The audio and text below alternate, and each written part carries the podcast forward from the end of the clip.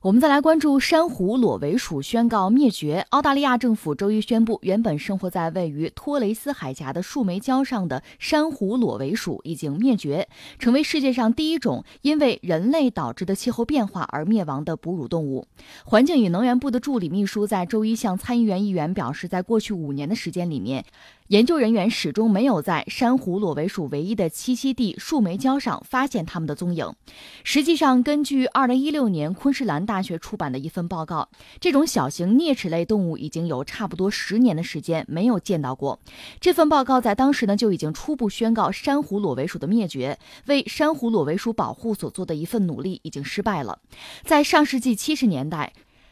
树莓礁上仍生活着有数百只珊瑚裸尾鼠，然而它们的种类数量在这之后就开始迅速下降。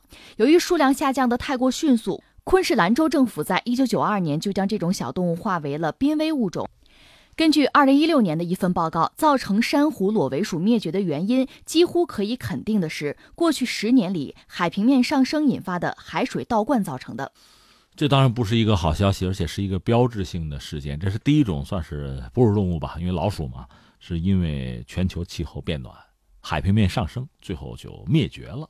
之前就是濒危，现在叫灭绝。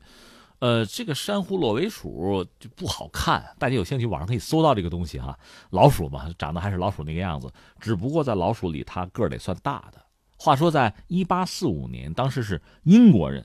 那不是也大航海时代吗？英国的船有海员吧，他做这个补给，就在澳大利亚这边，就是补给食物啊、淡水。这个时候偶然发现了这种老鼠，说这种老鼠呢，个体庞大而且不寻常。它的几个特征是什么呢？它有一种这个特殊的隆起的鼻子，它的毛是棕红色的。就这个东西，这是在一八四五年人类首次发现这个物种吧，就记载下来，这种。其实啮齿类的就正常的一种老鼠嘛，这个大家也不喜欢。其实对于海员、对于船来讲，老鼠这个东西，一是你躲不开，必然会有；再就是非常可怕，闹的病呀、灾呀，再就是吃你的东西啊，就很讨厌的一个东西。但是就记住了。但是没想到，在二零零九年，从那时候开始到现在，就再看不到了，因为在相关的这个，它生活等于在个岛上嘛，那海平面上升很快，嗯，最后就没了。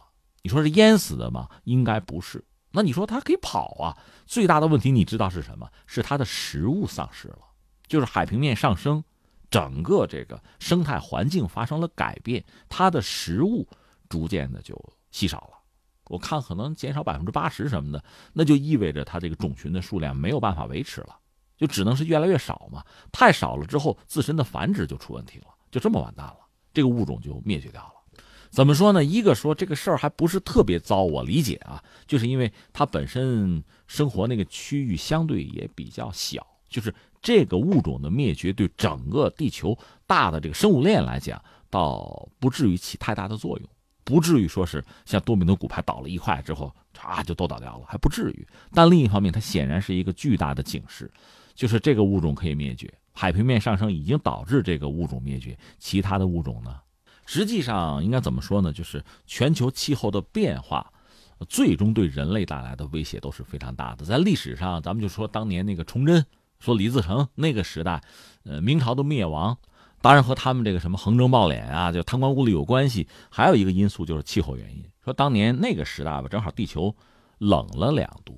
结果不单是在中国的版图上发生了翻天覆地的变化，整个世界变化也很大。甚至有一个数据，这准不准我都不敢相信，说地球冷了两度，全球三分之一的人口消失，就是极端气候最后带来整个地球上人类生存发展巨大的一个困扰。这冷两度，那么如果热呢？这可能就是另一番情景了。冷可能直接导致的是农作物的问题，而热导致的，比如说水旱灾害。这发生的频度，或者说这种极端气候对人类的影响，对整个生物圈的影响，大到我们很难预料。那现在这样一种就物种吧，一个可能微不足道的，我们平常很多人不知道的一个物种，其实就已经因为气候变暖消失了。那将来会发生什么？这是非常可怕的一个事情了。那说到这儿呢，就是我觉得在这个世界上，很多国家，特别是很多大国，应该做出自己的努力。